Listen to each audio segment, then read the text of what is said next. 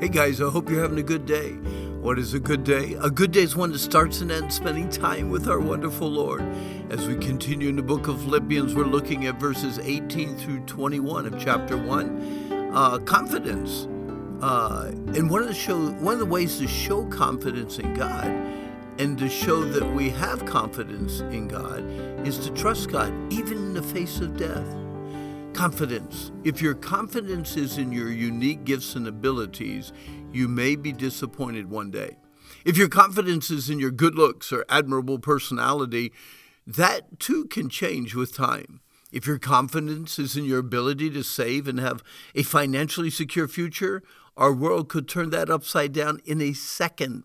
The only confidence that is unshakable and secure is a confidence in an all powerful, all knowing, ever caring God.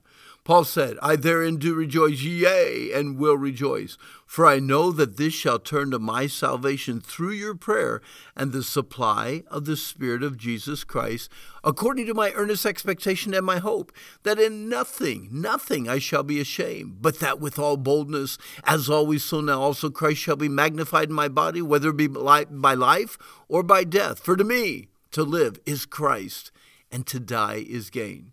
Paul's confidence in God enabled him to say, I therein do rejoice, yea, and will rejoice. Paul was in prison and still was able to say, I do rejoice.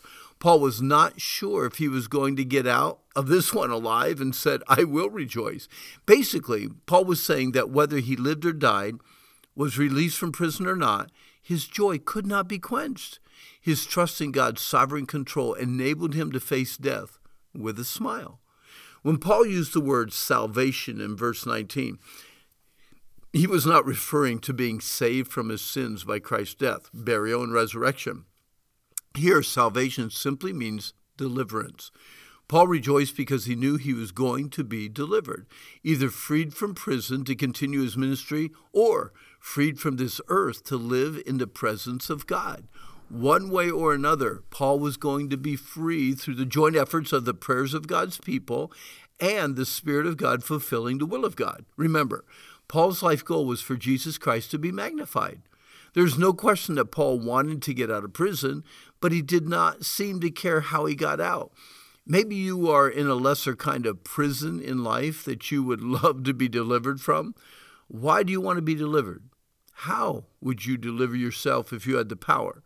Is there any way your impact on others could be enhanced by your difficulty?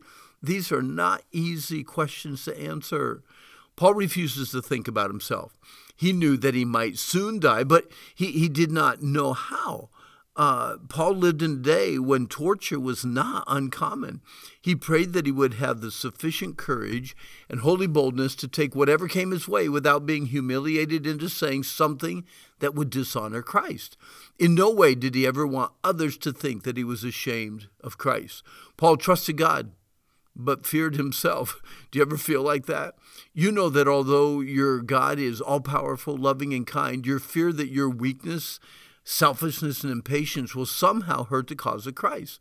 Paul seemed to fear that he might be tortured or pressured into dishonoring his Lord and Savior. Again, our confidence must be in God and not in ourselves. What would it what would it take to make you turn against Christ? Really, what kind of rejection or, or peer pressure would cause you to buckle? You may not be able to answer these questions regarding your future, but what about today and tomorrow? Have you ever dishonored or denied the Lord? Do you buckle easily under peer pressure? Do you have friends who would love to turn you away from Christ? In the short passage we're studying today, how did Paul deal with such fears and concerns in his own heart? He kept his focus on what it will be like someday when the world, the flesh, and the devil will have no ability to control us or even tempt us. They will be gone. The earth destroyed, the flesh completely changed, the devil locked up forever. Paul said, whether it be by life or by death, for to me, to live is Christ and to die is gain. When your ultimate goal for living is living for Christ, even though you know dying would be better, you realize that there are a few more lives to touch and hearts to encourage with the gospel. Only the Lord knows the expiration date of our birth certificates, okay? What we see as the ultimate negative in life was the ultimate positive in Paul's eyes sickness, pain, rejection, and loneliness still pale in comparison with death. Unlike most of us who would rather live, Paul would rather die. But he trusted God to do what was best. It's almost as if Paul was saying, God, if you do what I want you to do, You'll take me to heaven with you. I want to die.